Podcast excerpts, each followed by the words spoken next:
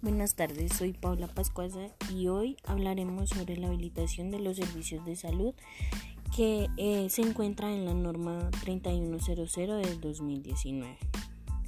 Bueno, para empezar, hablaremos de algunos subtemas que serán los siguientes.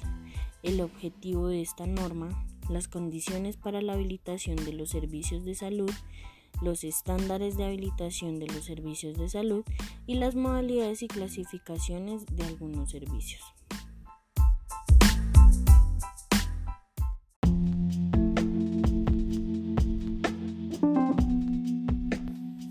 Bueno, como anteriormente se dijo, empezaremos con el objetivo.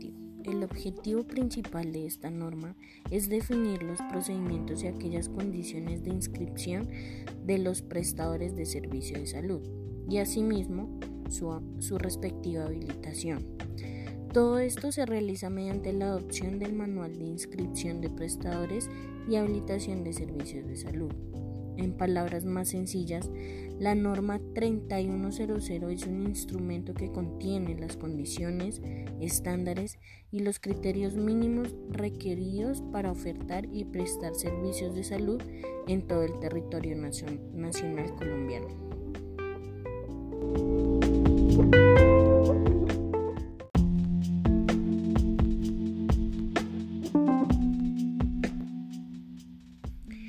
El segundo punto se aborda sobre las condiciones para la habilitación. Los prestadores de los servicios de salud deben cumplir con algunas condiciones específicas para entrar y permanecer en el Sistema Único de Habilitación. Estos son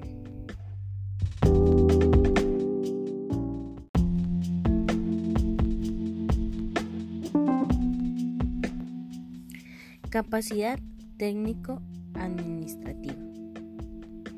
Esta se refiere a los parámetros de tipo administrativo que deben garantizarse para que el servicio cuente con el debido respaldo e incluye lo relativo a la existencia y representación legal, el sistema contable y estados financieros ajustados a las disposiciones legales en materia. En esta capacidad se van a encontrar las siguientes condiciones. Primero, la existencia y representación legal. Aquí van todos los documentos legales y representativos de los prestadores de servicio de salud. Segundo, el sistema confiable. Aquí los prestadores de servicios de salud deben demostrar los estados financieros, la cuenta bancaria y debe contar con registros contables con las especificaciones definidas en el Plan General de Contabilidad Pública.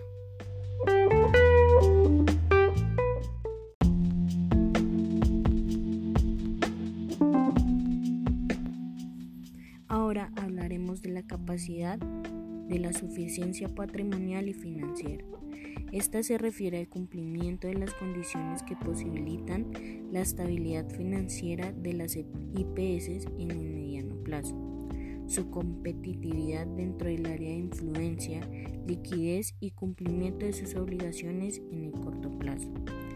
Esto va a garantizar que el prestador cumpla con las condiciones mínimas en las cuales asegura que no tendrá algún carácter monetario y financiero, y asimismo sustentar su servicio al momento de ofrecer al público.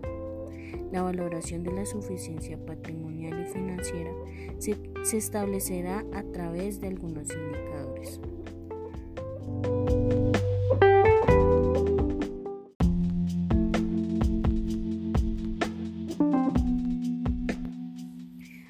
Ahora hablaremos de los patrimonios mencionados anteriormente.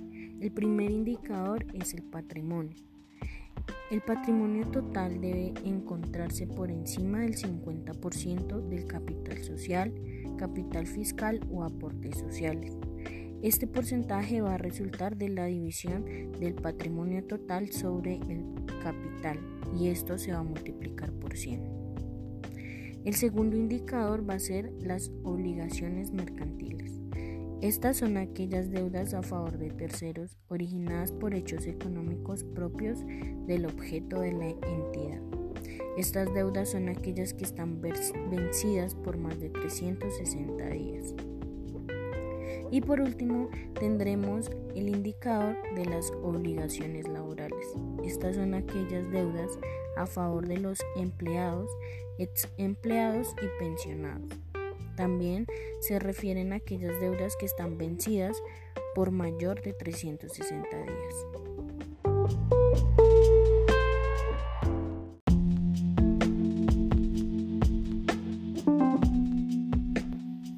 Por último, tendremos la condición de capacidad tecnológica y científica. Estas tienen como misión proteger y dar seguridad a los usuarios al garantizar el cumplimiento de unas condiciones esenciales para el funcionamiento de un prestador de servicios de salud. Hacen referencia a aquellos parámetros que están ligados al talento humano, infraestructura, dotación, medicamentos, dispositivos e insumos, procesos prioritarios, historia clínica e interdependencia con otros servicios.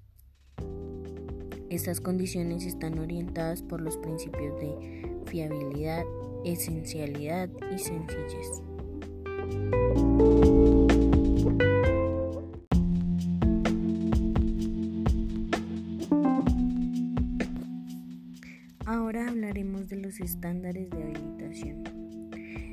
Estos estándares son aquellas condiciones mínimas tecnológicas y científicas, pero que son indispensables para la prestación de servicios de salud de manera segura, eficiente y efectiva.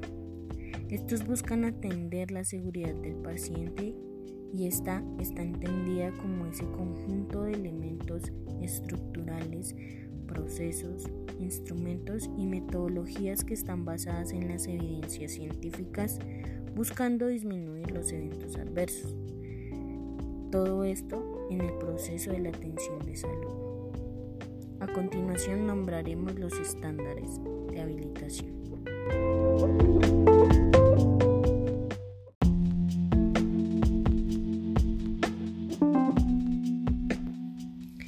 Estándar de talento humano son aquellas condiciones de talento humano requeridas para la prestación de los servicios de salud. Aquí se encuentran los perfiles mínimos que se deben garantizar para la habilitación y la prestación de servicios de salud. Estándar de infraestructura.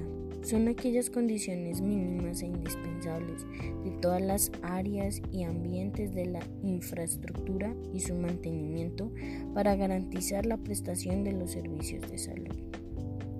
Estándar de dotación.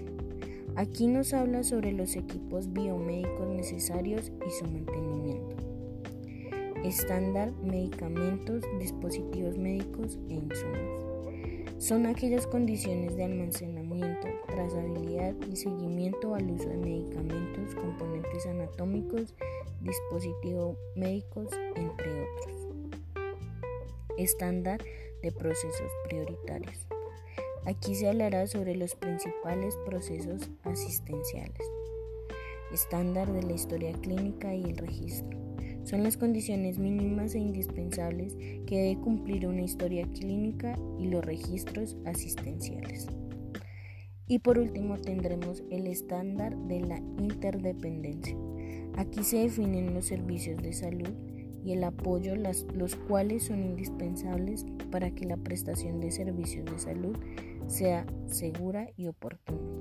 Estos servicios pueden ser propios o contratados.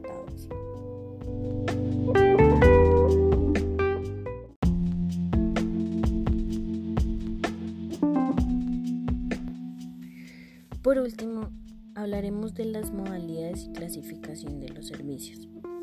Las modalidades se refieren a la forma o manera de prestar un servicio de salud en condiciones particulares. A continuación nombraremos las tres modalidades de prestación de los servicios de salud.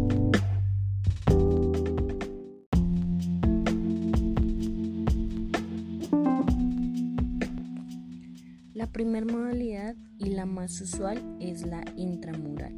Esta se refiere a prestar un servicio de salud en una infraestructura física destinada a la atención en salud. La segunda modalidad es la extramural. Esta se refiere a prestar un servicio de salud en espacios o infraestructuras físicas adaptadas a la atención en salud. Dentro de estas pueden estar las unidades móviles, la domiciliaria y las jornadas de salud. Por último, tenemos la telemedicina.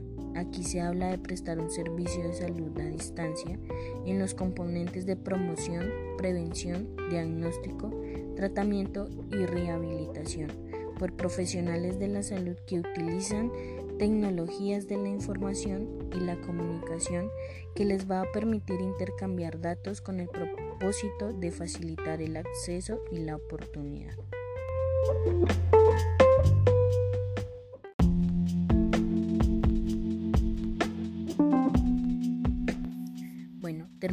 Tema del día de hoy, cerraremos hablando de la importancia de habilitar un servicio de salud dentro del Sistema General de Seguridad Social en Salud.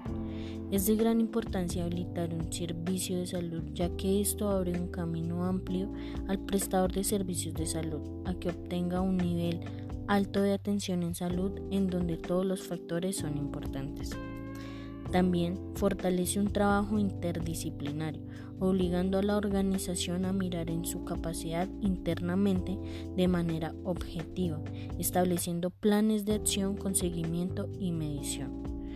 Todo esto evitando a que haya un cierre del prestador de servicio de salud a causa de no cumplir con las condiciones mínimas para estar habilitado.